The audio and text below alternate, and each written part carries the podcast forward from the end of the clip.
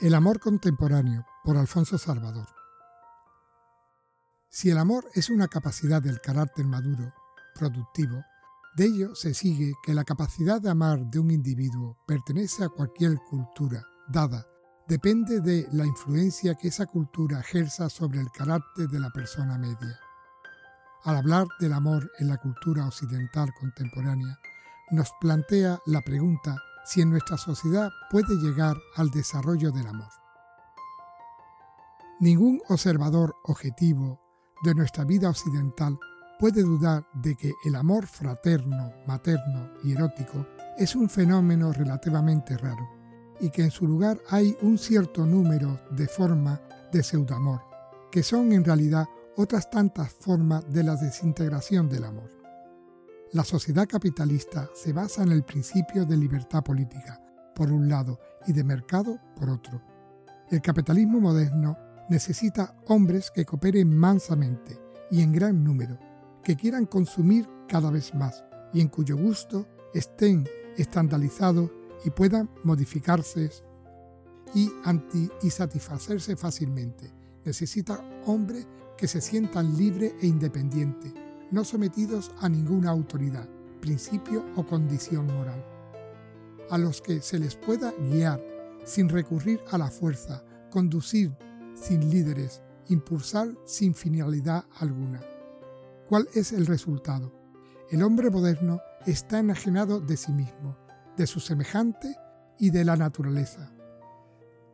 Se ha transformado en un artículo experimenta sus fuerzas vitales como una inversión que se debe producirle el máximo de beneficio posible.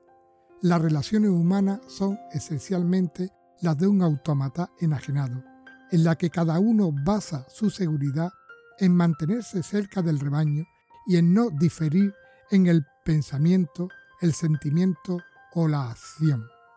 Al mismo tiempo que todos tratan de estar tan cerca de los demás como sea posible, todos permanece tremendamente solo.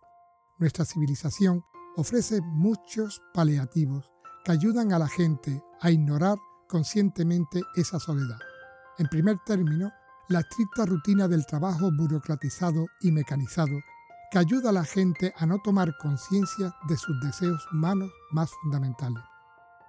En la medida en que la rutina solo no basta para lograr ese fin, el hombre se sobrepone a su desesperación inconsciente por medio de la rutina en la diversión, la consumición masiva de sonidos y visiones que ofrece la industria del entretenimiento, y además por medio de la satisfacción de comprar siempre cosas nuevas y cambiarlas inmediatamente por otras. La situación en lo que atañe al amor corresponde inevitablemente al carácter social del hombre moderno. Los autómatas no pueden amar, pueden intercambiar su bagaje de personalidad y confirmar que la atracción sea equitativa. Una de las expresiones más significativas del amor y en especial del matrimonio con esa estructura enajenada es la idea del equipo. Tal descripción no difiere nada de la idea de un empleado que trabaja sin inconveniente. Ese tipo de relación no significa otra cosa que una relación bien aceitada entre dos personas que siguen siendo extrañas toda su vida, que nunca lograrán una relación central, sino que se tratan con cortesía y se esfuerzan por hacer que el otro se sienta mejor. En el concepto del amor y el matrimonio, la más importante es encontrar un refugio de las sensaciones de soledad, que de otro modo sería intolerable. En el amor se encuentra, al fin, un remedio para la soledad. Se establece una alianza de dos contra el mundo y se confunde ese egoísmo con amor e intimidad. El amor no es el resultado de la satisfacción sexual adecuado. Por el contrario, la felicidad sexual es el resultado del amor. Por otro lado, según Freud, la sofisticación plena y la desinhibida de todos los deseos instintivos aseguraría la salud mental y la felicidad. Pero hechos clínicos obvios muestran que los hombres y las mujeres que dedican su vida a la satisfacción sexual sin restricciones no son felices y que a menudo sufren graves síntomas y conflictos neurológicos. De ahí que en nuestra sociedad actual del siglo XXI haya tantas personas con problemas. El todo vale no vale.